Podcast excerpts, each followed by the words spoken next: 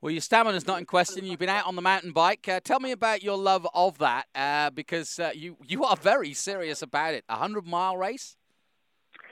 Yeah, look, I love the outdoors. I've always been a bit of an outdoor junkie, and um, whether it's running or um, mountain biking, a bit of road cycling, uh, also in the ocean down in Australia. So I think, um, yeah, it's uh, you know part of my endorphins that I need to uh, stimulate when I can um, when I'm not in the car. So I think that um, you know, doing the, the race which you're mentioning now, which is the Leadville 100 um, mile race, just just gone in uh, Colorado last weekend. So, yeah, I did that. I was happy. I finished in, well, I think you know, finished around 130th out of those those uh, 1,300 people. So um, it wasn't too bad, I suppose, in the top 10% if you like. And and it's a long day out. Obviously, it's at altitude. The race starts at 3,100 meters or 10,000 feet in your currency, and it's a very uh, yeah, big day out. I enjoyed it. Uh, not always, but uh, yeah, it was a, a great test of um, you know mental strength and, and, and sort of getting my body through that, and uh, more of those races in the future for sure.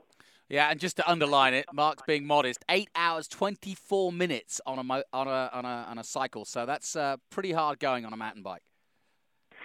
Yeah, it is. Um, the course is really honest. I mean, uh, yeah, you've got a little bit of road sections, but you've got some really fast really fast downhill uh, with you know some some uh, you know rocky sections and, and a bit of technical stuff here and there as well. So it's a really great mixture for for a, for a mountain biker, I suppose, to test himself um, on the long climbs and the fast ascents.